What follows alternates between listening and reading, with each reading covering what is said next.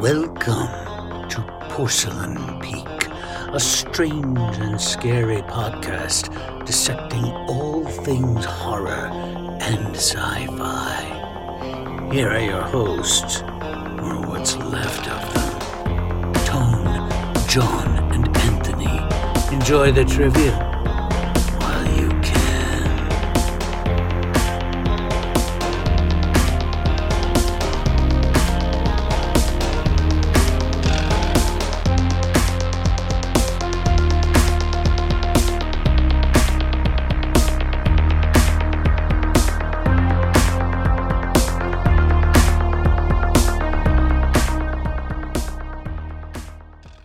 Back to season four of Porcelain Peak, a production of words for weirdos dot com. This week we got Chop Talk. John's going to take the lead on that one.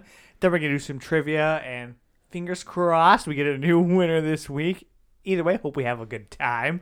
For our main discussion, we're diving into one of our horror redemptions, talking mm. about Let the Right One In, Reanimator, and The Invitation. And for our final cut, we're going to wrap it all up with our watch list. So without any more bullshit, let's go ahead and get started with that chop talk. Why don't you take an axe and chop it open?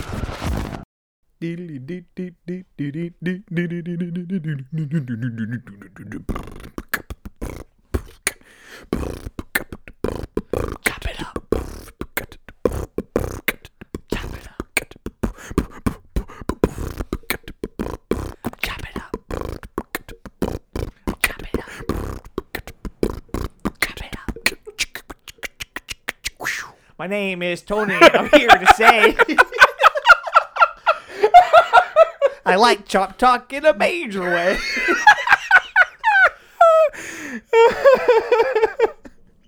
Oh, that was good. Well, the little bit of news that I had is something that we have shared on the stream, but I don't think we've shared on the show, is that they have released a trailer for The Barn Part two. Yeah, yeah, yeah. I heard about this. Yeah, haven't, yeah. haven't seen this, though. Yeah, so this is a movie that... Well, the original one is one that we randomly came across and fell in love with. Mm-hmm. And, sort of like Flubber? Yeah. Randomly came across. And then... Now they're making a part two, and we have all donated to make this happen. So we will be... I don't know. Are we in the credits? I think we're in the credits. I donated blood. Yeah. I don't I don't know if they used it yeah. in the movie. Or... I donated semen. Yeah. So someone got hepatitis, so it must have been yours. Yeah, I just found their address online and was like, well, here's a few pints. I got some to spare. So anyway, that's cool. If you're into The Barn, then part two looks like it's going to be just as Barney. Yeah, I haven't watched the trailer just because I was one hundred percent sold on this before it was even officially a thing. I was like, if they if I, if they ever drop a Barn two, I'm going to be there in that barn. Yeah. Cool. Living in it. Yeah, I think you can still donate. So if you're interested, head over to Indiegogo and help these fools make some money. Yeah. You can get props and shit, but they're really expensive. Yeah, and if you want to hear our thoughts on the original Barn, we have a Slasherpiece Theater commentary track on Patreon. I believe it was one of the first commentary tracks we did, so it's probably pretty fucking rough. But um, I've been wanting to go back and listen to our commentary tracks because they're easy access on the... Uh, Apple Podcasts R S S thing now. Yeah, private R S S feeds. Yeah, so so much easier to just boop put on one of those commentaries, and I'm like, well, it's been long enough since I've heard us talk about these movies. Maybe I'll go back, and the only one I will never fucking listen to again is uh, King Kong versus Godzilla. Yeah, I'm not gonna fucking watch that shit. Probably no Ewoks shot. Either, right? Uh, Ewoks was, I think it was a fun commentary. Nah. Anywho, yeah. anywho, anywho, you think you literally fell asleep during during King Kong versus Godzilla? Me? Yes. I, I wouldn't be surprised. We're sitting in a dark room. Anyway. It was very presidential of him to just fall asleep in the middle. Any other news? I don't got any news. It's been, right. a, been a slow news week. The only news I got is that Dexter is back. If anybody is interested in Dexter, yes. uh, the first episode of Dexter, New, New the New Blood, New Blood uh, is out. I watched it. John hasn't seen it, so I won't say anything spoilery about it. By but... the time you're hearing this...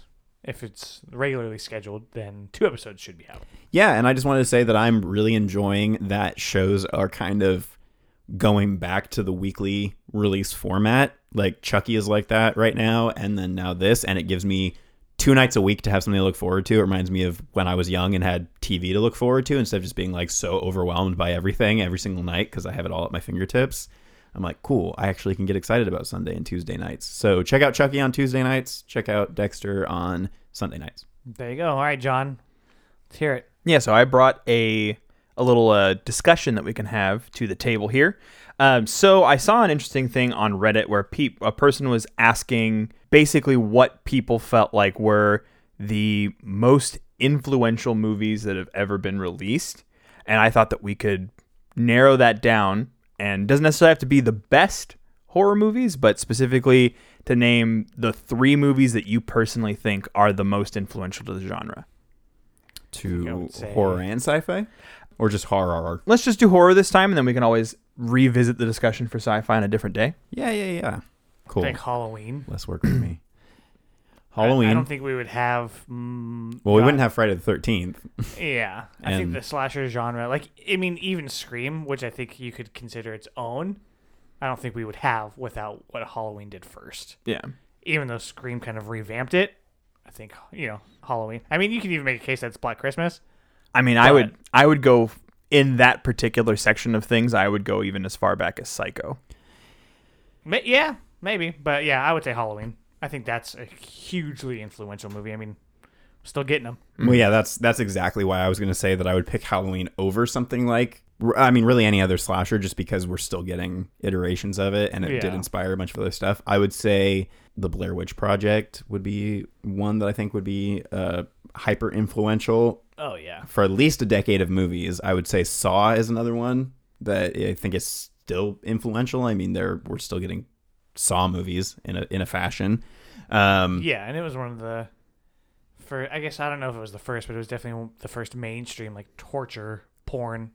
Well, and I think it was a lot of people's gateway into gorier shit, gorier stuff, mm-hmm. and like people wanting to go down that rabbit hole of like what's the most fucked up thing I can watch, and then that's I think I don't think people would be talking about something like Salo or Serbian Film or The Human Centipede or any of those like really hardcore movies, or even something like Martyrs. Like, I don't think they would be talking about if they hadn't, if Saw hadn't come out and kind of cracked that open. I want to say The Changeling, actually. Mm-hmm. For like haunted house stuff. I think, yeah. I mean, we see, even in Insidious, scenes recreated from that fucking movie. And after having watched it last season, I think it was, you really can see how much influence that movie has. Yeah, absolutely. Ooh. The Exorcist. Mm-hmm. Because literally every possession movie that's come out since The Exorcist has just been ripping off The Exorcist. Yeah. And you got to think when that movie came out, people were had never seen something that was that hardcore, like attacking their their faith or like getting in, involved in their faith. And it scared the shit out of people. And now you see it just like constantly with like the Conjuring franchise, and everything is tied into demons and all that. And that, I don't think any of that would exist without The Exorcist. Yeah. I mean, you could even, it's it's hard to narrow it down to one specific one, but the Universal Monsters movies, as far as like having, I mean, you could probably say like Dracula since it was the the first, mm-hmm. but just kind of the the creature feature in general just would not be what it is without those movies. Yeah. Yeah. Those are all super good choices. Not narrowing it at all down to three, but um, yeah, I mean, if I had to pick three, I'd probably say Halloween, The Exorcist, and Saw, probably. I think I would say Halloween, The Changeling, and uh, I had one more, but it's I, it's escaped me now suddenly. Escape Room. You go. Uh, so yeah, for me, I, I feel like Psycho uh, is.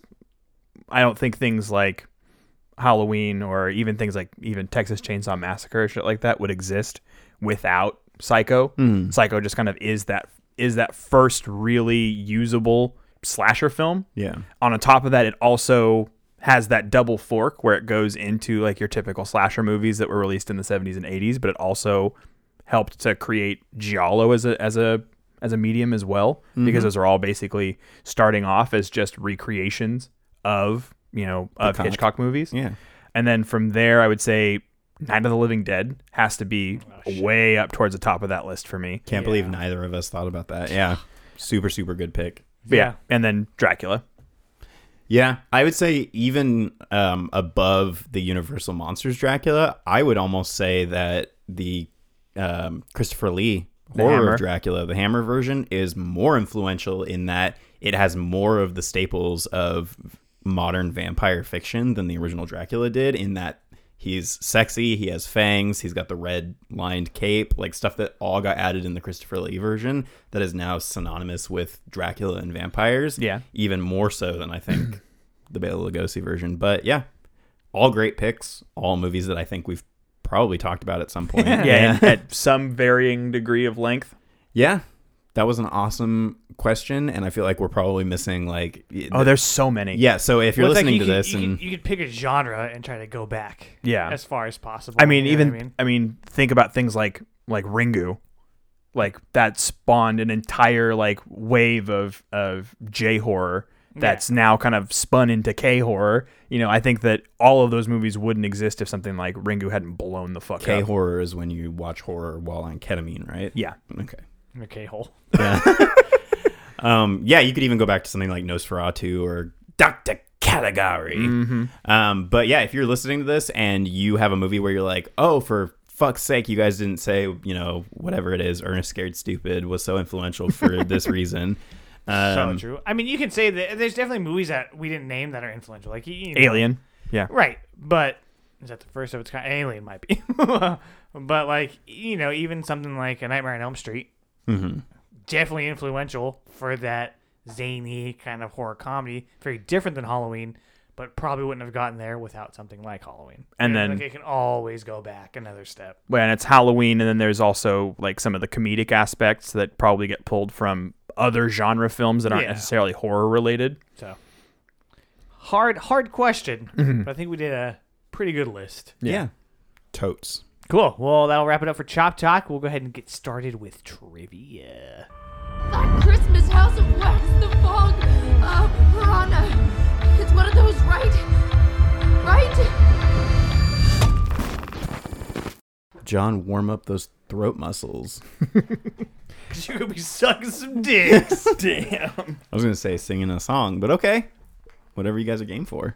All right. I think you got a full sweep on your hands, sir. Don't. Fucking jinx it. Okay. All right, your trivia tune for this week is Trivia.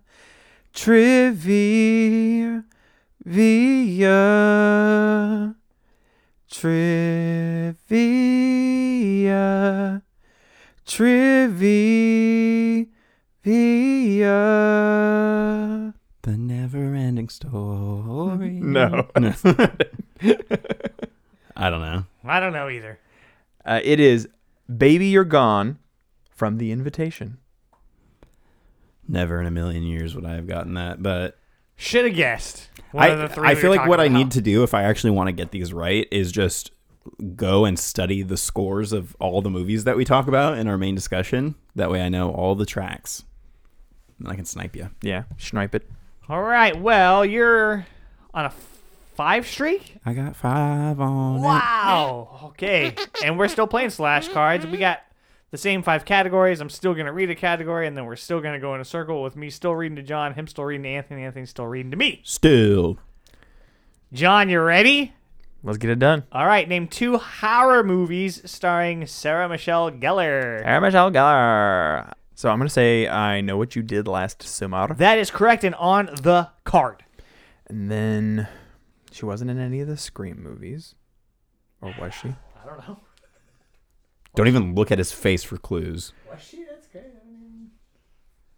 That would be crazy if she was. That would be crazy if she was. It'd be even crazier if... Uh... Never mind. I'm not going to say anything. I, I don't want to go too far and, and spoil yeah. anything for you.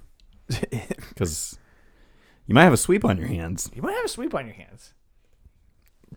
And some sweat on your brow. Yeah. Take it from the two of us. You might have a sweep on your hands. Hey, hey, oh you may want to just throw in the towel on this one because you may no. have a sweep on the rest of the card. Yeah. No, it's not worth that. Yeah. Um, if you get it wrong, you know, we're not going to hold anything against you. Like, no hard feelings. I'm like, I'm just going to say Scream and hope that I'm right. Is that your final answer? If, if it's wrong, then no. Oh, that is incorrect, sir. She, although, is in Scream two. Electric Boogaloo. Yeah. The other one on the card is The Grudge. Mm-hmm. The Grudge. The Grudge. We tried, bud. I said a lot of twos.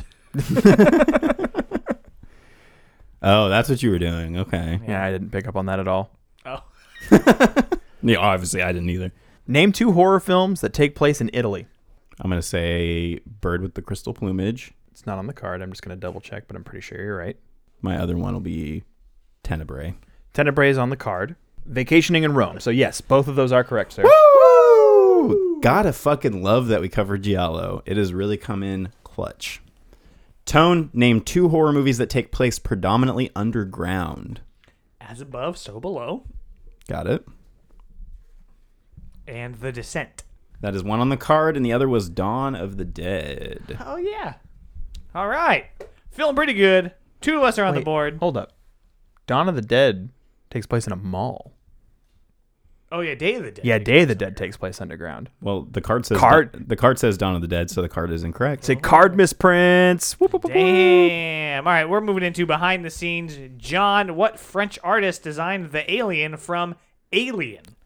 H R Giger, Geiger, however you want to pronounce it. That is correct, sir. Nice job. What does H R stand for? Human Resources. Giger. Anthony, who directed Reanimator? Stuart Gordon. Yeah. That is correct. Nice. Nice. Topical. Wow. Wow. Good call, trivia. Like Neosporin. I, I'm sure. I, that first question, I'm pretty sure, fucked me. I don't have any shot now. You never know, man. We're only on question two. Tone, what famous makeup effects artist created the zombies for Dawn of the Dead from nineteen seventy-nine? Ooh. Is it... Is it Savini?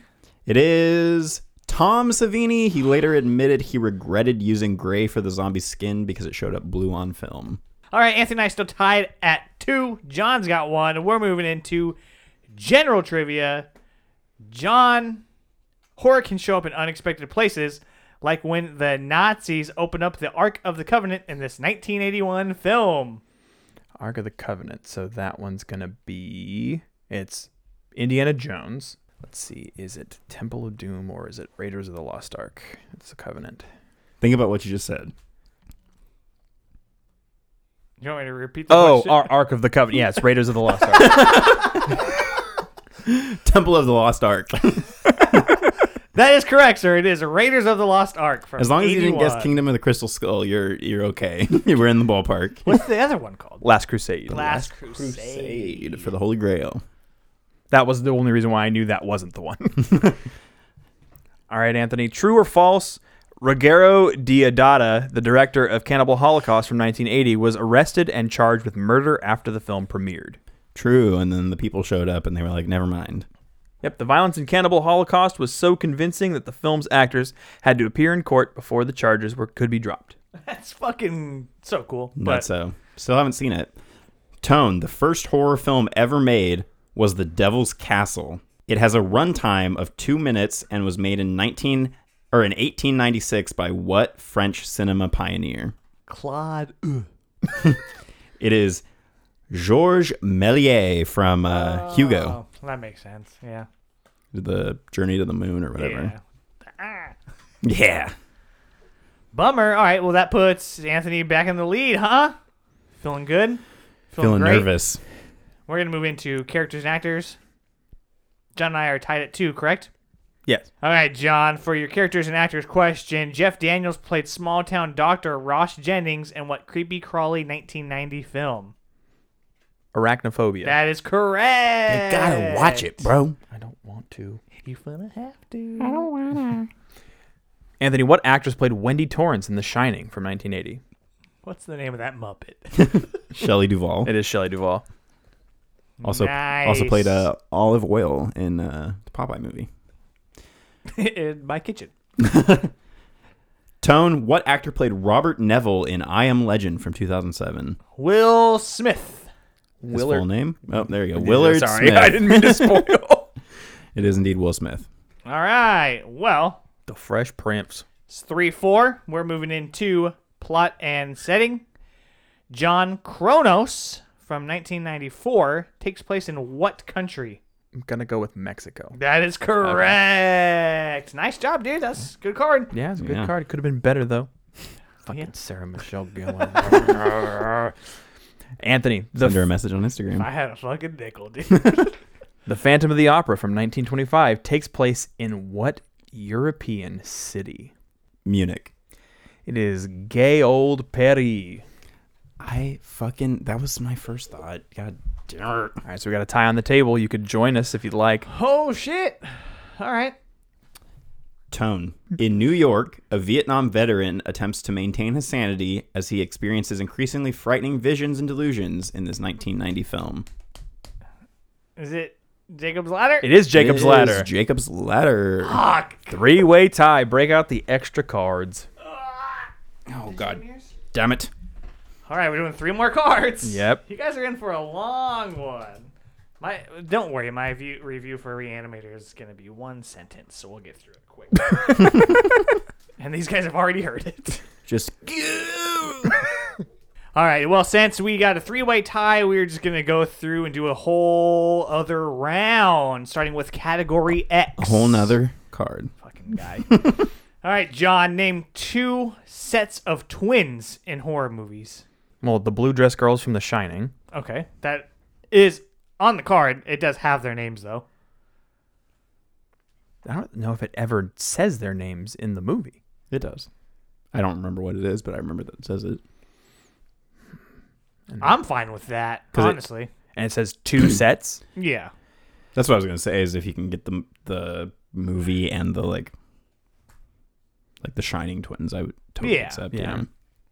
Okay. That's fine with me. So just for clarification, their name is the Grady sisters. Mm, okay. Arnold Schwarzenegger and Danny DeVito. Oh. In what movie? Twins. If it wasn't, it specifically says movies, correct? Mm-hmm. That sucks, because... You were going to say Tia and Tamara from mm. Sister Sister? Mallory. Well, I was going to say uh, the the Crane twins from from Hill House. Doesn't count. You giving up, sir? I'm going to go out on a very, very, very long limb for a movie that I haven't seen. And I'm going to say The Haunting. And I'm going to say it's the Crane twins. We're gonna have to do so much fucking research for that. I don't think that's gonna count. I think you. I don't think you got that one. The Haunting. Yeah, because it's the what The Haunting of Hill House is based off of. But I'm pretty sure those characters were written strictly for the show. They were, yeah, because they're not in the book. There's no twins in the book. Right, yep. If they're not in the book, then they're definitely not in the movie. So I will bow out. Womp womp womp. You don't even want me to look. No, like I said, if they're if they're not in the book, then they're definitely not in the movie. No. No, no, they're not. The, the the book isn't about siblings. It's like a researcher, and he hires people to come research his house with him. Yeah. And some of them have similar names. Name two horror movies about urban legends. hmm. Yeah. Candyman and Urban Legend. Yeah, Urban Legend's on the card, yeah. What was the other one on the card for the twins? Oh, that was the Mantle Brothers from Dead Ringers. Yeah, not going to fucking happen. I just watched that movie like two weeks ago. Pretty good. Cronenberg. Ma- made a good impression.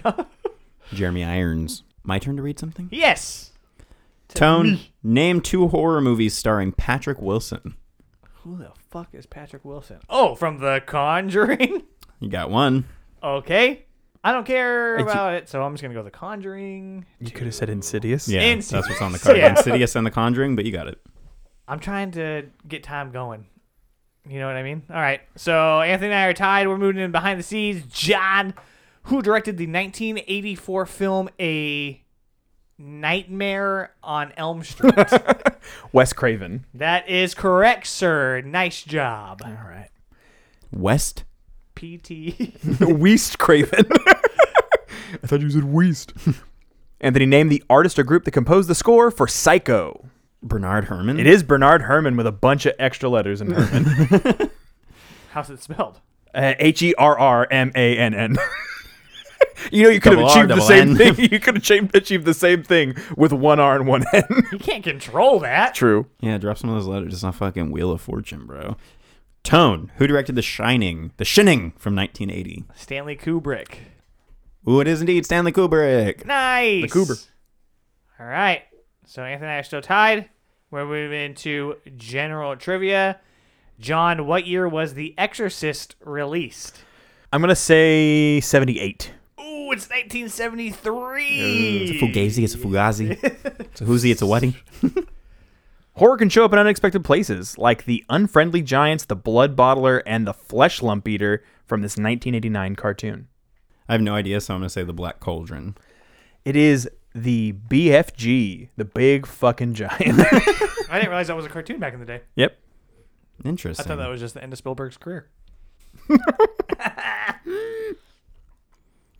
This is my chance to take the lead? It is. Yep. Tone. In Ghostbusters from nineteen eighty-four, Dana Barrett is a professional musician. What instrument does she play? Wow. There fuck. is no Dana. There's only Zool. I don't know. Don't spoil it. Um, the violin. So fucking close. The cello. Oh, bitch. Cello, you got a bass. All right. Well, that so you all are still, t- still two tied. Still two tied, and we're moving into characters and actors. John, what is the name of the murderous drifter played by Rutger Hauer? Hauer, is that right? Mm-hmm. In The Hitchhiker from eighty-six. The name? Yeah. Sheesh. Uh, Charles Fuck, because I don't got that. John Ryder. Charles Hitchhiker. John Ryder Strong. Free associated all over the mustache. Yeah. Anthony, adult film star Marilyn Chambers played Rose in what nineteen seventy-seven David Cronenberg film? Rabid. Rabid is the correct answer. Damn. So I'm fully out. Um. Yeah. T M I. No, I'm, I'm just fully out. No, I'm, I'm, so, so I'm fully out. Tone. What actor played writer Paul Sheldon in Misery from nineteen ninety? Oh, f- oh fuck. Uh, is it James Caan? Caan! It is James Caan. Nice job. Damn, can't believe. Hit me with my still going. So hit me with my pity. All right, your plot and setting. Are we still tied? Yeah. Yep. Fuck me, John. Not fuck me, John. No, that's what you, a ra- a what radio, you said. What you go get? A radio D J and his crew barricade themselves inside their studio when they realize the town around them has succumbed to some unknown virus in this two thousand eight film. Love this movie. I, I don't know. Um, I, for some reason, The Fog and Wreck are not leaving my head, and so I'm just gonna say Wreck. It's not right, but it is Pontypool. Pontypool. I've never actually heard of that, so the concept just sounds familiar. It's super cool. It's like a, it's a zombie movie, but it like you get infected by words rather than being bitten. Mm, it's super interesting. Yeah, yeah. All right, for your potential to put the put the stank on it here. The women in a small English village give birth to eerie blonde children that grow exponentially on, fast and have hypnotic glowing eyes in this nineteen sixty film. Village of the Dam. It is indeed Village of the Dam. Tone, for your final question. Fuck, man. A monster emerges from the Han River and attacks the citizens of Seoul, no- South Korea in this two thousand six film. Come on, baby. You know it? I know this one, yeah. Oh, is it Host? The Host? The Host. Yes, it is The Host. two thousand six. Oh, little what? Bong Joon-ho. Now what? Um, Jesus fucking Christ. So. We can either count it as a win for both of us, or we can go into a tiebreaker. At this point, I would say I would rather not do a tiebreaker because this episode's going to be super fucking And annoying. We're also going to burn through another card for that. Yeah. So why don't we just get, say it's a gentleman's tie and give us each a point. All right. Because you put up a super fucking good fight there, and actually we all did. How long has it been since we were in a three-way tie? Uh it's been since last season, uh, uh, at least. Jeez. And if you would have just added a two, it would have been all yours, bro. don't don't bring it up. He's gonna be fuming yeah. for the rest of the episode, and he, we still have three movies to talk about. Well, that's gonna wrap it up for trivia. If you enjoyed that, you can get more trivia every week over at patreon.com forward slash porcelain peak. John, tell them about it. For five dollars a month, you can find yourself some awesome handwritten quizzes by yours truly and the other two chuckle fucks in this room. Uh, so you can get those bonus weekly quizzes that go coincide with our episodes, not necessarily based off of the episodes, but just kind of random quizzes that we come up with to keep each other on our toes. Yeah, this week we did first lines of movies, we did letterbox reviews, and we did... Um, Plots Explained Badly. Yeah, which it was a ton of fun. They're always a great time, and we come up with some really cool ideas. So definitely check that out. Um, for ten dollars a month, you can get our Slashed Apiece Theater commentary tracks, um, where we will talk about some crazy fucking movies, this month we're going to be talking about Thanksgiving, giving yeah, that yeah, one a little yeah. redux, because that was a lot of fun, and I think that having all three of us in the room will be a great time for that. Um, and then uh, for twenty dollars a month, you can join our producer tier, which gives you the ability to get shirts. Uh, also gives you early access to the episodes, so that way you get them uh, typically on Thursday or Friday if we have them out super quick. Uh, so that way, if you want to check those out, you don't have to wait until Monday. We know you're itching for more Porcelain yeah. Peak, you know? Yeah. We always are. On top of that, you can also help us come up with cool ideas for the show. That is correct. We covered a bunch of stuff for patrons specifically, and that was a blast. So yeah. if you want to check that out again, that is patreon.com forward slash porcelain peak. We're going to take a little break, and we will be right back. This week's episode is sponsored by BetterHelp, and we have a special offer for you. All Porcelain Peak listeners get ten percent off your first month at betterhelp.com forward slash porcelain peak. Is there something interfering with your happiness or preventing you from achieving your goals? BetterHelp will assess your needs and match you with your own licensed professional therapist. It's not a crisis line. It's not self-help. It is professional therapy done securely online.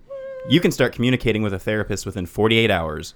For our international fans, we got good news. BetterHelp is available worldwide with a broad range of expertise in BetterHelp's over fifteen thousand therapist network, which may not be available locally in all areas. You can log into your account anytime and send a message to your therapist and expect a timely and thoughtful response in addition to weekly video and phone sessions. No more uncomfortable waiting rooms like traditional therapy. They have individual, couples, and teen therapy in addition to therapists that specialize in L G B T issues. You can choose a therapist with a spiritual background, male, female, and various ethnicities if that's what you choose to do.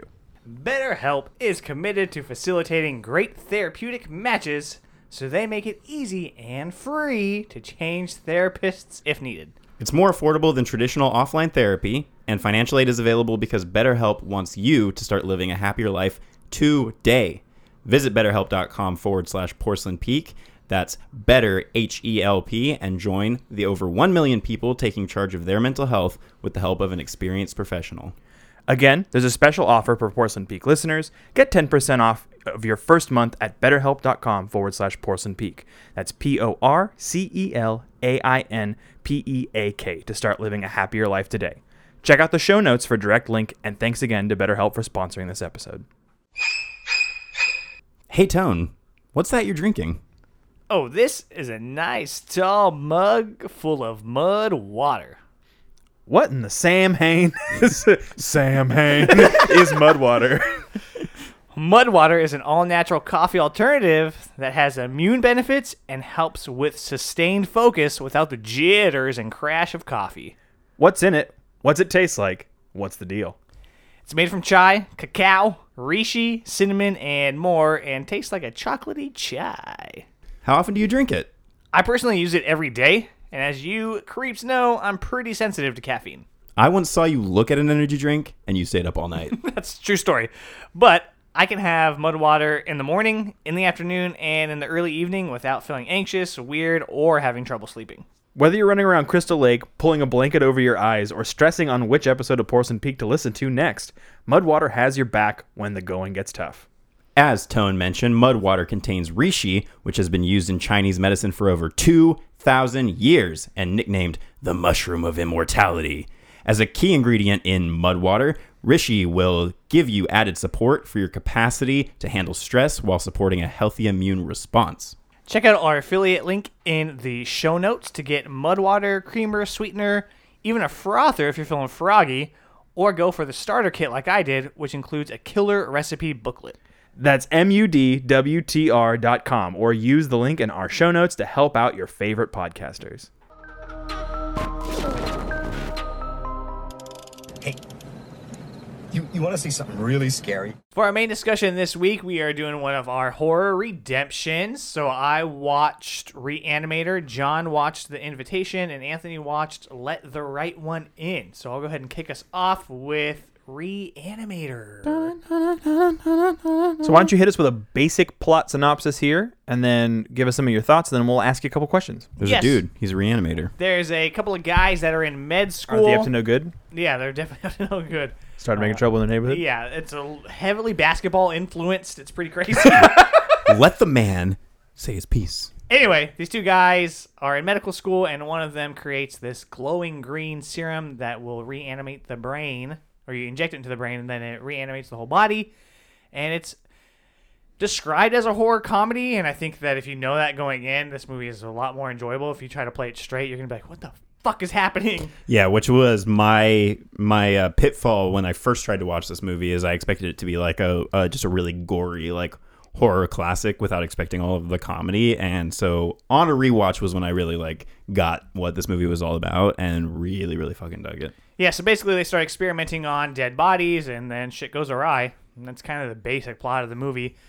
Um but overall I really enjoyed it. I'm super disappointed I hadn't seen this earlier. It seems like one of those movies that would be very fitting for my style. Yeah. Um specifically, and at one point I told you guys this. It's it's it's like a Frankenstein movie that's campy, gory, and has a severed head going down on a chick. So if that doesn't sum up this movie, I don't know what does. Yeah, and you really can't beat Jeffrey Combs as Herbert West. Uh, he is just so fucking like zany and just chewing every bit of scenery.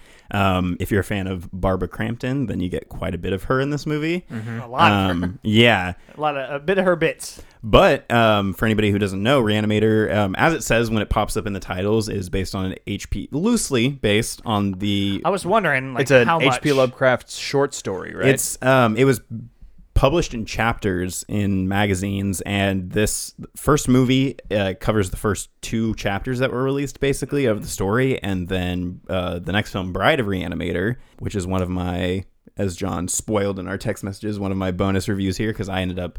Uh, watching Bride of Reanimator. Nice. But, um, yeah, Reanimator is a ton of fun. The gore effects are so great. Good. Yeah. If you're a fan of Stuart Gordon, uh, his other movies like uh, From Beyond and Castle Freak are really, really fun, and the gore effects are always amazing. Not to be confused with William Castle. Yeah.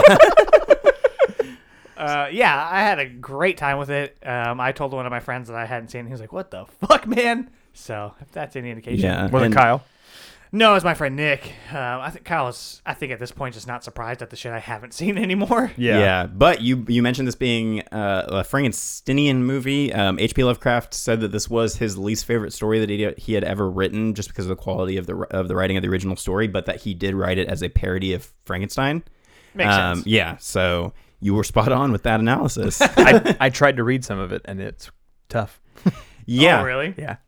What about you, John? You've seen Reanimator before. Do you? Uh, what do you think about this movie? Is it a good time for you? Absolutely. I agree with all of the sentiments. I knew going into it when I watched it the first time that it was comedy leaning and more of a parody, and I found it super enjoyable. I mean, the characters, they're likable in a creepy way, mm-hmm. and you can see the reasons why they are the way that they are. And like I said, the effects hold up today. They're better than some of the some of the current things that we get with C G because they're they're practical and they just they last. Well, and I love when you can tell what's going on, like with the the dean or whatever with his severed head. Um, how oh, you can right. how you can tell that it's just him, like under a table or whatever, but the yeah. effect is convincing because it's a real person, you know, like sitting there with the makeup on and sitting under the table. Uh, which, speaking of that character, his head makes a return with some uh, stitched on bat wings oh. in Bride of Reanimator, and. Um, I won't go into a full review for that movie, but I will say that while it doesn't quite reach the high highs of the original Reanimator, if you were a fan of Reanimator, the second one is almost as much fun. Um, I think that's pretty much the consensus review about that movie. Yeah, it ups. It's uh, directed by Brian Usna, who did, uh, who worked on the first Reanimator, worked on From Beyond, and then went on to direct Society. Which, oh, if you know okay. anything about Society, the gore effects in that are. And the body horror stuff. Yeah. Um, when you watch Bride of Reanimator, it just turns all of that stuff up to eleven, and it's almost kind of like overwhelming to watch. Yeah, and then there's a third one, Beyond Reanimator, that came out in, in the like two thousands. two thousand two or two thousand three, yeah. And I guess they were talking about making a fourth one that was like the Island of Reanimator, that was supposed to be based off the island of Doctor Moreau. Moreau, yeah, but it never happened. They did make a stage adaptation, though, that apparently was pretty fun and pretty successful. I think Stuart Gordon directed the stage adaptation as well. Because yeah. originally, I think that's what how he wrote it, was he wanted it to be a stage adaptation. Oh, I didn't know that. Yeah. I would say my only problem with this movie is the character that you're referencing that has a severed head. His head gets injected with the serum, but mm-hmm. then his body reanimates, and they're not connected. So I was like, well, that just even in the realm of this movie doesn't make any fucking sense. Always got to find a logic problem. Yeah. That's, but that's pretty big. Why they're not, you know? They're not and connected. Then, yeah. So anyway, other than that, I had a blast. I would definitely watch it again. I am bummed that it took me so long to watch it because it, like I said, it's right up my alley. Yeah. So I'll hit you with the, with the typical question that we usually ask, which is why? Why do you think that you haven't watched it for so long? Porky. I just never got around to it. What were you waiting for? Yeah. I think I stuck with like the, I, don't, I guess that doesn't even make sense because uh, this is pretty popular. It's like up in there. I, for me, my answer for why it took me so long to see it before the first time I saw it, which was only like a couple years ago, was just that once I realized it was kind of a campier horror movie at the time, I wasn't really into that. So it just took me a long time to get it. Yeah. And I, now I really, really love a movie like this that has like, it's, it's kind of self-aware about what it's doing, and yeah. it's goofy. It's right up there um, with like Evil Dead two, Night of the Creeps. Yeah, exactly. Kind of and like even even Evil Dead two is a great example of a movie that the first time I watched it, I was like, I don't know how I feel about this because I had just seen Evil Dead and was like, I just want more of that, you know? Yeah. So anywho, yeah, I'm glad that you enjoyed it. I knew before you even watched it that it was going to be right up your alley. So yeah, every second. It was great. Anyway. Yeah. We can move on to yours now, John. You watched The Invitation. Yeah, so... And you hated it, right? Oh, definitely. It totally wasn't right up my alley and, and fucked with my head the entire time.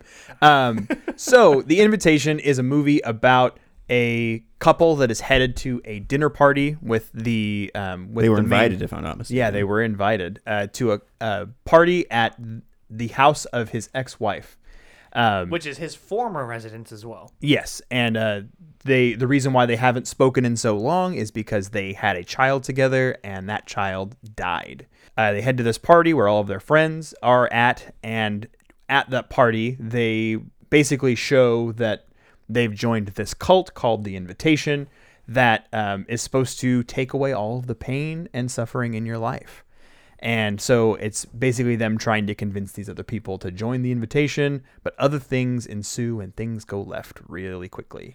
Yeah, and what's really cool is the main character, what's his name again? Logan, Logan. Marshall Green. Logan Marshall Green from Upgrade. Yeah, he's Prometheus. You can't really tell if he's paranoid or if any of this is really happening, and so I think that that lends a lot to the movie because it doesn't really amp up until the third act and you're like, oh, okay, now shit's happening, but for the most part you're like, is it like what's really it, happening it makes here? You doubt yourself because I think you can pick you pick up almost immediately, and I think even the characters do the main characters pick up on this is very culty and weird yeah super quickly, and then the movie is just constantly kind of playing with your expectations about whether that's what's really going on and what's not till pretty much the end of the movie, like you said. Yeah um and then it really really packs a punch. I think that the performances in this are what really carry the movie, especially for something that has basically just a small cast in a small space.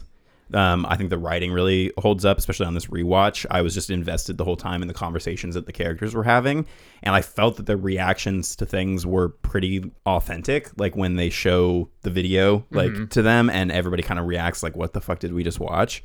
Um, yeah, if we were at a party together and you just showed me a video of someone dying, I'd be like, what are you doing? Yeah. Yeah. And I think that it's a, a well shot movie for being in such a small space. Um, and yeah, I th- I've always liked Logan Marshall Green since, well, basically since Upgrade, but I've never thought like, oh, this guy really, really puts on an amazing performance. But in this, there were scenes where I was really, really feeling for his character, especially when he's feeling like he can't trust whether he is paranoid or not.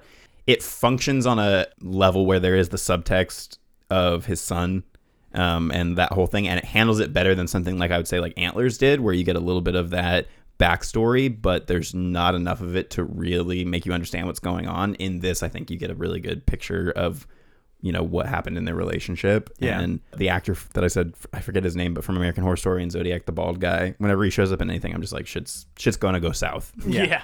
So what are your thoughts overall? Uh, yeah. So I dug the shit out of this movie. I thoroughly enjoyed it. Um, for me, the paranoia that it's able to build in not not only in the characters but in you as to like, well, what would I do in this situation, or what's really happening, because it, it throws you for a loop a couple of times where it makes it seem like it's going one way and then it twists you back in the other direction, and then you think that things are settling down and then it goes back and it starts ratcheting the tension up again. And the performances are fantastic, especially between Logan Marshall Green and I don't know who plays uh, Evie, his his ex-wife. But those performances are very top-notch. Like I said, I don't understand after seeing some of the things that he's been in, especially this, though, how Logan Marshall Green's not, like, a household name yet. He almost becomes a proxy for the audience. Yes. Anytime someone does anything weird, he's there to call it out like you would be doing. And, yeah. Uh, the, the first thing that comes to mind is with the front door. The guy locks it and he's like, well, what are you doing? Like, we, what if we need to get out? Put that back. And what like, if there's yeah. a fire? Yeah, well, that's and exactly then, like, what I would like. What I, the fuck are you doing? Man? I was watching like throughout the movie, he everybody else in the movie is is copiously drinking alcohol, and he's the only character that's going back to the sink and just drinking water. And so, to me, that kind of helps you put yourself in his shoes and go like, okay, the stuff that he's experiencing, he's not experiencing under the influence of any sort of weird drugs or anything. And if something does go down with what they're drinking or whatever like that, like it, they make a point of showing that he's been drinking water the whole time, and so it kind of helps you see him as a reliable source of information. Um, but yeah, and I, I think that this feels sort of like almost like something that A twenty-four would put out. Mm-hmm. Um, so I knew you were going to like it. What do you think? What took you so long besides this being on your list and you having to wait because we make these lists now? What took you so long to check it out? Had just it just not popped up on your radar? Or so I knew about it when it came out. So it came out in twenty fifteen, and I was very aware of not the subject matter, but just that it was a very heavy film to watch. And at that point in time, I was kind of skirting around that type of film because I have, while not like the death of a child or anything, but I do have things that, that, uh, that have happened in my life that, that have a, an effect on me day to day. Yeah. And I don't know if I was in a headspace where I could have handled a film like this, because there were times where I broke down in tears watching this movie. Yeah. I mean, that character goes through so much in just that small amount of runtime. And I think that I would have been pushed into a really emotionally vulnerable place. So I'm sure at that point in time, I was probably spending time watching more campy fare, like things like Reanimator. Yeah, um, couldn't couldn't pick two r- more radically different movies. Yeah, couldn't pick two two more uh, skewed in different ways to spend one million dollars to make a film. Yeah, because they have the, literally the same budget. Oh wow. Yeah. Well, I, I appreciate the honesty of that answer, because I think that's something that a lot of people, especially like horror fans, don't quite recognize about watching horror, is that yes, it's supposed to make you uncomfortable, but it's supposed to make you uncomfortable to a level that you still enjoy. And if you're going through something in your life or you have some sort of trauma where it's going to trigger something, um, that's, you know, you want to avoid those kind of horror movies, and that doesn't make you any less of a horror fan. Or if mm-hmm. you want to put something on the back burner, like it doesn't make you any less of a horror fan to be like, I don't want to watch rape revenge movies because, yeah. you know, of something that's happened to me, or I don't want to watch torture porn because, you know, I've been through trauma, abuse yeah. or something. So I appreciated the honesty of, of that answer, because I think that's a, I do that all the time where I'm like, I'm just not in the mood for something heavy right now. Yeah. Or I'm not, I mean, like I said, we've all, we've all had our different experiences. I mean, and I know that there have been times where you've shied away from things, you know, because they've touched on substance abuse or whatever. Yeah, and you're like, yeah. you're like, I don't Today's wanna, I not don't, the day for yeah, that. Yeah, I don't want to be. I don't want to be reflecting on this at the at, at this point in time. Um, and then other times I'm like super gung ho about that subject matter being in a movie, because yeah. it does apply to me in that in that specific way. So what yeah. did you what did you think about the kind of grand ending? I liked it. I mean, I thought that I kind of assumed that's where it was heading as soon as as soon as he breaks out the lantern. Mm-hmm. I was like, I, I imagine this is probably happening in more than one place, because it, it is a little cliche. It's not like so cliche that I'm going to like dock a whole bunch of points off of a score kind of a thing, but it is something that you do see in movies where it's like, like, oh, this is, you're seeing this one tiny little section of things and it's just happening here until it's revealed that it's happening everywhere. I mean, it's, it's the like monsters the, are due on Maple Street. Well, it's like, it's, it always reminds me of uh, Planet of the Apes yeah. where it's like, oh, the, this is just a random planet, but no, it's actually Earth. Yeah. Kind of shit. Spoilers That's, for that movie. If you haven't fucking seen that movie, you have done yourself. It's actually Ape Lincoln. Yeah, you might be in the wrong place. So, with my movie, definitely. With Anthony's movie, maybe a little less, and but definitely with this one, I don't feel like it's one that people are like, you gotta see this. It's super high in the horror lexicon. It would have fit well into Uncut Gems, I think. Do you think that it deserves a place as like a horror movie that everybody should see? Absolutely, yes. I think that, like I said, the acting performances are stellar. The writing is fantastic. It's shot beautifully. And the subject matter that it broaches is stuff that just about anybody can draw a, a conclusion from and like see themselves in some way, shape, or form in one of the characters, you know, from, from this film. And I think that all of those things are super valuable. The fact that it's able to hit you with a punch and you're able to feel things through this movie is better than a lot of things that people, you know, ring the bell about constantly for, for horror films. I think that for me, I've, this is why I've always gravitated f- towards things that feel, have that really realistic feel, mm-hmm. and really broach subjects like trauma, like P T S D, like, you know, abuse and things like that, because they're, they're real. It takes something that is reality and doesn't fluff it up and make it feel fantastical like some movies do. It just lets you sit in something that could happen. And those things are ultra terrifying for me. Yeah, I think that's a really good point. Yeah, this movie is... It'll hit you. Yeah. If you let it. Yeah, I'm glad you enjoyed it. Yeah, me too. All right. Then uh, moving on to you, Twan. You I watched... Have, I have questions. Let the Right One In, a I did. Swedish A Swedish film. film. Yeah, I had um, admittedly seen this movie already. I got ahead of myself because I really, really wanted to check it out when... I think when we were doing vampires at some point, or we were talking about vampires. So I had seen it, but... I really, really wanted to rewatch it because it had been a while, and I remembered how fucking good this movie is. Mm-hmm. And um, what I ended up doing to kind of shake things up a little bit is, as my second bonus review, I also watched Let Me In, the American remake. The one that you'd already seen a long time ago. Yeah. The sweeted version. Yeah, the sweeted version. And um, something that I had not realized about the American version is that it's directed by Matt Reeves, speaking yeah. of Planet of the Apes. So yeah. um, being somebody who is super stoked for the Batman, I was like, well, I didn't realize that. And it's a Hammer film. Oh, well, yeah, that's right. The remake. So um, yeah. watched both. And uh, I will say they both have their strengths. The original is just so meticulously made down to like the finest detail, down to the way that the forests are lit with the like really... weird overhead lighting where everything is just mm-hmm. super brightly lit. My girlfriend even pointed out when we were watching it, she was like, that's a horrible place to commit a murder. Like, everybody can just see what the fuck you're doing. And that's like, the whole, that's the point of the movie. Yeah. And so, um, but she really, really enjoyed it. Yeah. And we, I showed her the original instead of the remake. And then last night I was tripping her out because she didn't know there was an American remake. And I was sending her clips from the American remake on Snapchat that were just like the ones we had watched. And she was like, what the fuck is this? Yeah. She was like, is this a sequel or what? And I was like, it's a remake. Um, and it it doesn't do a disservice to the original like Gus Van Sant does. Yeah, and I'd seen... It's re- not shot for shot, like literally. It's, yeah. It, it's pretty close, though. It's pretty close. It just mixes a couple things up narratively, and I will say where it excels is that Matt Reeves is a great director, and the movie is basically if Let the Right One In was filmed like a Fincher movie. It's lit like a Fincher movie. It looks... a lot moodier and less dreamlike. And but, now he's doing that same thing with Batman. Yeah.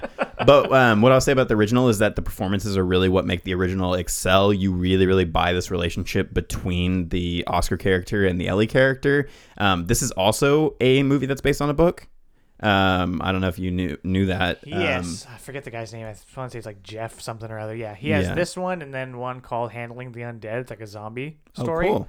Do you want to give the the basic plot of the film? Yeah. So uh, a young boy named Oscar is being constantly bullied at school. Um, his father is a drunk who lives out in the country, and he lives with his mother. And one day, a new neighbor, an older man, and a young girl around his age, or so he's, he thinks, uh, moves say, in. Uh, twelve more or more less. More or less, yeah. yeah. Um, Hello, Twilight Hello rips that entire scene off where it's like, how old are you? twelve. And then it's like more or less. Um, anyway, yeah, a girl moves in next door, and it's not a spoiler to say that it's a vampire movie. But yeah, so it's it's really focused on the relationship between these two characters, Oscar and Ellie, with a lot of cool vampire mythology stuff thrown in. You get to see what ha- happens to a vampire when they walk into a room uninvited, and it's it's just a gorgeously shot film. And I think that it, Roger Ebert said that it was the best modern vampire movie around, and I would have to say that I agree with that. I think that it does service to the vampire mythology while also giving you a kind of different perspective into it. So yeah, I, I, I loved this movie on a rewatch, and I would say honestly check out the remake too. And even if you, I mean, I would say definitely watch the original, but if you really just like don't want to do the subtitles, I would say that the remake is close enough in spirit um, and still shot gorgeously and acted very well that you could watch the remake and probably get just as much out of it as you would from the original. Yeah, that's how I felt too, and that's pretty much the general consensus. Uh, when I was still working at the theater, this was recommended by somebody there.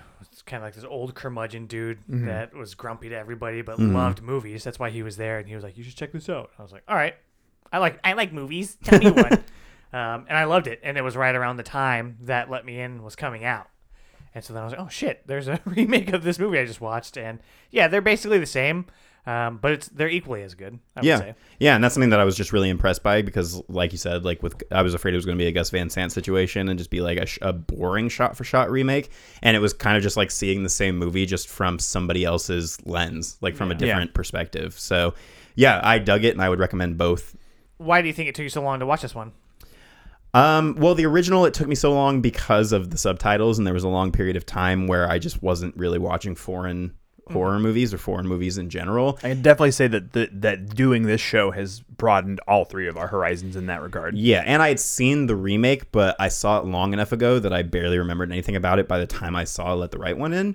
Um, but I do remember being like, oh, it has kind of an interesting story, but I want to watch the original before, um, and I just needed to get to a spot where I was like gung-ho for foreign films. And there's really not a ton of dialogue. Like, you need a little bit to figure out what's going on, but even if you were to watch this movie without dialogue, for the most part, you can kind of figure out what's I happening. I think we've had that discussion before. It is a movie that one hundred percent you can understand by subtext yeah. and just by character movements and the emotions yeah, the of what they're saying. Yeah, the subtext at the bottom of the screen. um, so I wanted to touch on this because this is in your horror misses. There were two movies that were... movies where you'd watched the remakes but not watched the originals. Mm-hmm. Um, what was it? Carrie? Was Carrie yeah. the other one? Yeah. And Chloe so, Grace Moretz yeah, in that's, both cases. Yeah. um, why do you feel... I mean, obviously for this one, you said specifically that it was because of the fact that it's a foreign film and there is a there is a barrier. It's the whatever Bong Joon-ho called it, the, the quarter-inch barrier or whatever. Mm-hmm. Um, but why do you feel like you were drawn to watch those remakes before... their source material? Uh, in both cases, it was honestly just because I was over at a friend's house, and, and it was before I was as active in seeking out horror movies. So it, uh, in both cases, it was just a friend um, or a significant other at the time or something just being like, hey, let's throw this on, and then just kind of seeing it passively, which is why I wanted to go back and rewatch the original versions of both. Is uh, but I think, you know, for a long time too, if I had seen the remake of something in my head that was like, well, I've basically seen the original if I've seen the remake. Now, obviously, I understand that, that the movies can be either entirely different or it can still be fun to watch something that's spiritually the same. But like, I would say like, you know, you would be horribly incorrect in saying, oh, I've seen twenty eighteen Suspiria, so I've seen the original Suspiria. Yeah, because like, they're so different. They're so radically different movies. And so I don't assume that anymore. But there was a long time where I was like, well, if I've seen the remake, then what's the point in watching the original? I've, I've seen it, but in English, so I could understand it better. You know, that's obviously a very um, uncultured way to look at it. But, you know, I was even talking this morning. Um, my boss had asked if I'd seen Squid Game, and I was like, no, but I'm a massive fan of South Korean horror movies. They make some of the best horror of the modern era. Mm-hmm. Um, so I'm obviously like now a lot more versed in foreign horror, and I appreciate it a lot more. Do you think this deserves its place in horror? Yeah, especially in the vampire canon. Like if we were going to do like that, that game where you're picking essential vampire movies, I would say that this absolutely falls into that category with Interview with the Vampire and the Dra- and Dracula. And I think that it's essential if you Dracula want to... Dracula Dead and Loving It? Yeah, obviously. Blackula. Um, Twilight. Yeah.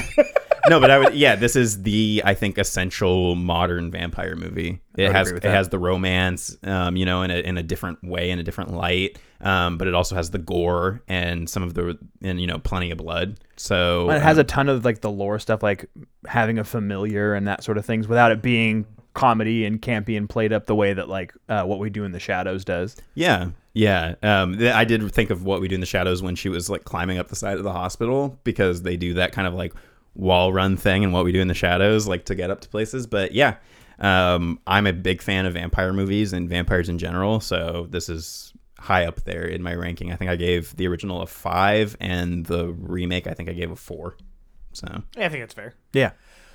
All right, well, that will wrap it up for our horror redemption. The last ones that we have on the list for this round are, for me, is the Amityville Horror. For John, it is Phantasm. And for Anthony, it is Don't Look Now. So we will get to those eventually. Well, so am I not supposed to watch it? Uh, Don't Look Now. Okay, so I'm not supposed to look at it. No. Okay. Yeah, so like I said, we'll eventually get to those. So that's going to be our main discussion. We'll go ahead and get started with our final cut. What do you know? I asked for final cut, and I got it! I'll be honest with you guys, I haven't watched a ton outside of what we're doing for the show. I mean, we've already talked about Chucky. I'm still watching that weekly. Mm-hmm. Um, I'm really enjoying it. This newest episode, I enjoyed a lot, and I'm I haven't seen it yet, so looking forward to what comes next. Um, they do a lot of fun stuff. I was very excited to to watch it. I'll, that's all I'll say. Um, so keep watching that. As Anthony had mentioned earlier, Dexter is out. I've watched one episode. By the time you hear this, I will have probably watched two. Um, if you like the first four seasons of Dexter, you're probably going to like this. It's more of the same. Um, there's parts where I was like cheering. I was like, oh, fuck yeah. Like, where's this? And then it happens. And I was like, yes. So the narration was it for me. Yeah. Yes, I was like, yeah. Where is the inner monologue? Yeah. And then when it finally happened, I was like, yeah, yeah. yeah. I'm um, really, uh, you're jazzing me up. I'm ready to see it. The only other thing outside of that, I would say I, I checked out Wellington Paranormal. I think you had mentioned it yeah. at one point. Ashley, um, the intern producer, was watching it at one point at your house, John. And Taika Waititi like, produced. Yeah, like, yeah. What the fuck is this? And uh, I enjoy that. That's a lot more in the comedy realm, but it's it's good. Yeah. Awesome. Uh, so I have a few things here on the list. Uh, one of them is a probably don't watch unless you can watch it at home, which was Venom Let There Be Carnage. After we recorded our last watch list, I watched this movie for uh, Entertainment Vortex, and it was okay. I've been I've been uh, waiting for an H D version to come out on the internet so that I can watch it. Yeah, it's it's worth watching at home on a streaming service because it, it it's kind of dumb fun, but it's more of the same, just n- not quite as good. It has a lot of the same problems, but there are, per most Marvel movies, there are things after the credits that are Uh, pretty big revelation. Ooh. So I would say that it's worth watching just for that alone. Keeping things in the Marvel vein, watch The Eternals. Oh yeah, we did watch that. I did not watch this. I, I enjoyed the, Inter- the Eternals. I didn't think that it was a great movie, but I do feel like it tried to do something different that they're not doing in the M C U, which I found to be refreshing, and it's very ambitious, but I do feel like there there are definite flaws.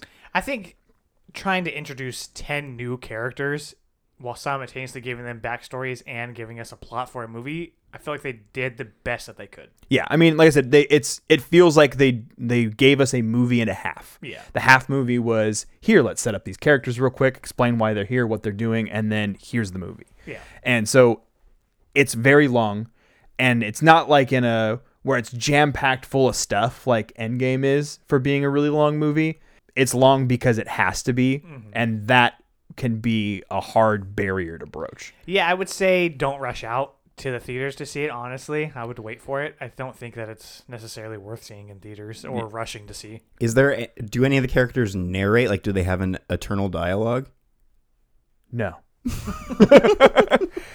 But yeah, so I, I do think that it's worth watching. I think that you could definitely wait until it's on Disney Plus for for freezies and uh, right you next to Salo. And I would say yeah, check out the Patreon bonus episode from this week if you want to get that joke. But it does have value. But I do think that it would be so much better if you were able to watch like the first hour and take a break and then come back and watch the rest. Yeah, because uh, I think that it just would have more value that way. And then the last thing that I wanted to talk about was the Resident Evil two remake that we just finished on Twitch. Yeah, yeah. Um, that game is so fucking good. Yeah, uh, I mean, because awesome. I yeah, I hadn't I hadn't played it yet. I played the original way back in the day for P S one, and that game is still one of the best in the franchise. But I the remake just does everything so good. The uh, the modern mechanics just make it so easy to play. It's got legitimate scares in it, legit, legitimate tension building. Like I said, it plays super well, and it's a game that I think could age very well, you know, over the course of the next, you know, few years. Yeah, and if you want to see us get started with three, then tune in this Friday. Yeah, because it'll be, because we'll we should have already finished until dawn. I know how time yeah. works in this room. yeah. But yeah, check out the V O Ds for this if you want to. They'll they'll be they'll find their way over to YouTube, or they might still be up on Twitch. But either way, we had a great time playing it, and uh, the uh, the series will continue. Yeah, we're trying soon. to get fifty followers. So if you're listening to this and you um, want to make a Twitch account and then follow us, and then maybe if you feel like it, watch a stream. Yeah, well, that we, would be dope. Yeah, did Brittany do that? Yeah, she did. Okay. yeah. I figured that's who uh, Brash seven twenty was or whatever, yeah. Hey, don't dox her. For my watch list this month, I have three flicks that were rewatches for me. So the first is a movie that I remember thinking, oh, this is all right. Um, but I wanted to watch something that was trippy and kind of a mindfuck, so I checked out Daniel Isn't Real, which Shudder, right? Yeah, which I had seen before. Stars Arnold Schwarzenegger's son, who is great in the movie. It also has the kid from twenty eighteen's Halloween, who was like, you know, a couple people getting killed in uh, forty years ago isn't that big a deal, right? Oh, yeah, um, he's t- the main tell character. Tell that to Halloween Kills. Yeah. um, really, really, really enjoyed this movie. Um, it's really a dark psychological horror movie, and um, is produced by Spectrovision, Elijah Wood's company. So you didn't enjoy it too much on a first watch, but this time around you enjoyed it a lot more? Yeah, I really, like... Uh, I, I know the first time watching it, I was probably only pay, paying half attention. So this time around, because it was a rewatch, I was like, hey, I really want to invest myself in this. And I dug it quite a bit. I think it's a really trippy kind of uh, freaky movie. Speaking of trippy, freaky movies that I rewatched, I hadn't seen this since theaters, but I did remember loving it, is Darren Aronofsky's Mother. Ooh, yeah. I haven't seen it since theaters either. With Javier Bardem I haven't seen it at all. Jennifer Lawrence. So what I will say about this movie is that if you go into it on a rewatch knowing what basically that it's a... it's a Bible story. Mm-hmm. It is so fun to watch. Fun is the wrong word, but it's so much more engrossing and interesting because every single little detail you're like, oh, okay, that ties back to Adam and Eve. This ties to Cain and Abel. This ties to this and that. And it makes the whole movie make so much more sense. And that, I mean, any Darren Aronofsky movie, you got to expect it's going to get uh, turned into a total mind melt by the end of it. And this movie is no exception. And for someone who yeah. doesn't tend to like Jennifer Lawrence too much as a as an actress, um, I think her performance in this is really good. Yeah, I love this movie in theaters. And I remember being in theaters and people getting up and walking out. Yeah, this was a very here. controversial movie when it came out. And uh, makes sense why.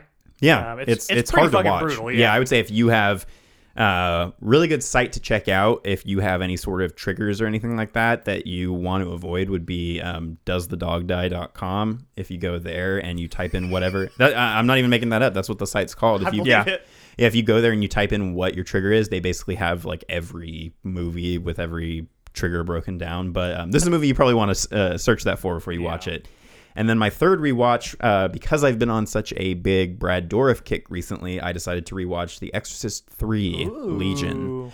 Um, I don't want to know nothing. This movie is directed by William Peter Blatty, who wrote the original Exorcist. Mm-hmm. This has one of the, if not the best jump scare in all of horror movies. Don't say it. And has a fucking phenomenal performance by Brad Dourif and a... great performance by George C. Scott, who we were, know from The Changeling. Were those the clips that you sent us? Yeah. Oh, okay. Of Brad Dourif. Yeah. And it is just a great movie. If you want to skip straight from The Exorcist to The Exorcist three, you're not missing out on anything. Just forget the heretic ever existed. Yeah. It's that bad, huh? Yeah. Wow. So, yeah, I've just been kind of chilling on watching uh, too many new movies. And uh, this week I was kind of in a rewatch mood because I was rewatching Reanimator and The Invitation and uh, Let the Right One In. So that is my watch list. I hope you guys check those things out. And if you do, let me know what you think. Cool. Well, that's going to wrap it up for this week's episode. Next week, we are going to do one of our uncut gems. So if you are unfamiliar with this, this is movies that probably flew under your radar that are actually pretty good. At least we think. Uh, and should be watched. So that is going to be Incident in a Ghost Land, and that one, at least recently, was on Shudder. Um, hopefully it's still there. I would check this out. It's I'm not going to tell you anything about it. Just go ahead and uh, give it a shot. I watched it blind the first time, didn't know what the fuck it was, and was pleasantly surprised. I want to go in blind and dry. Yeah. Jesus. Wow. All right. Well, that's what we're doing next week. Uh, thank you for listening this week. We hope that you enjoyed. If you have any opinions on the movies that we watched, keep them to yourself. Share them with us. Uh, anyway, I've been Tone. I've been John. And I've been your tall, white, gray latte, internet darling, Anthony. See you next time. Keep it creepy.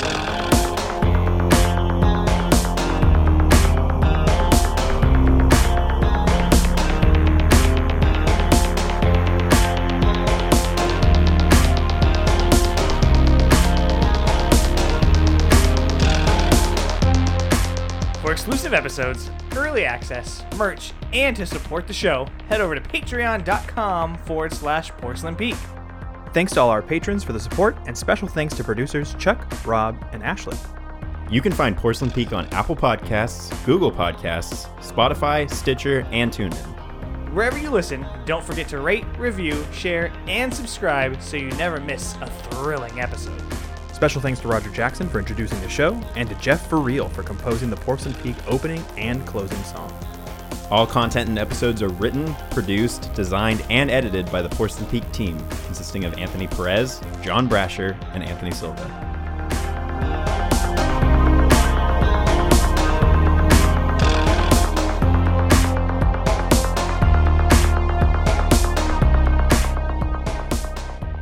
This has been K-horror for Weirdos Production.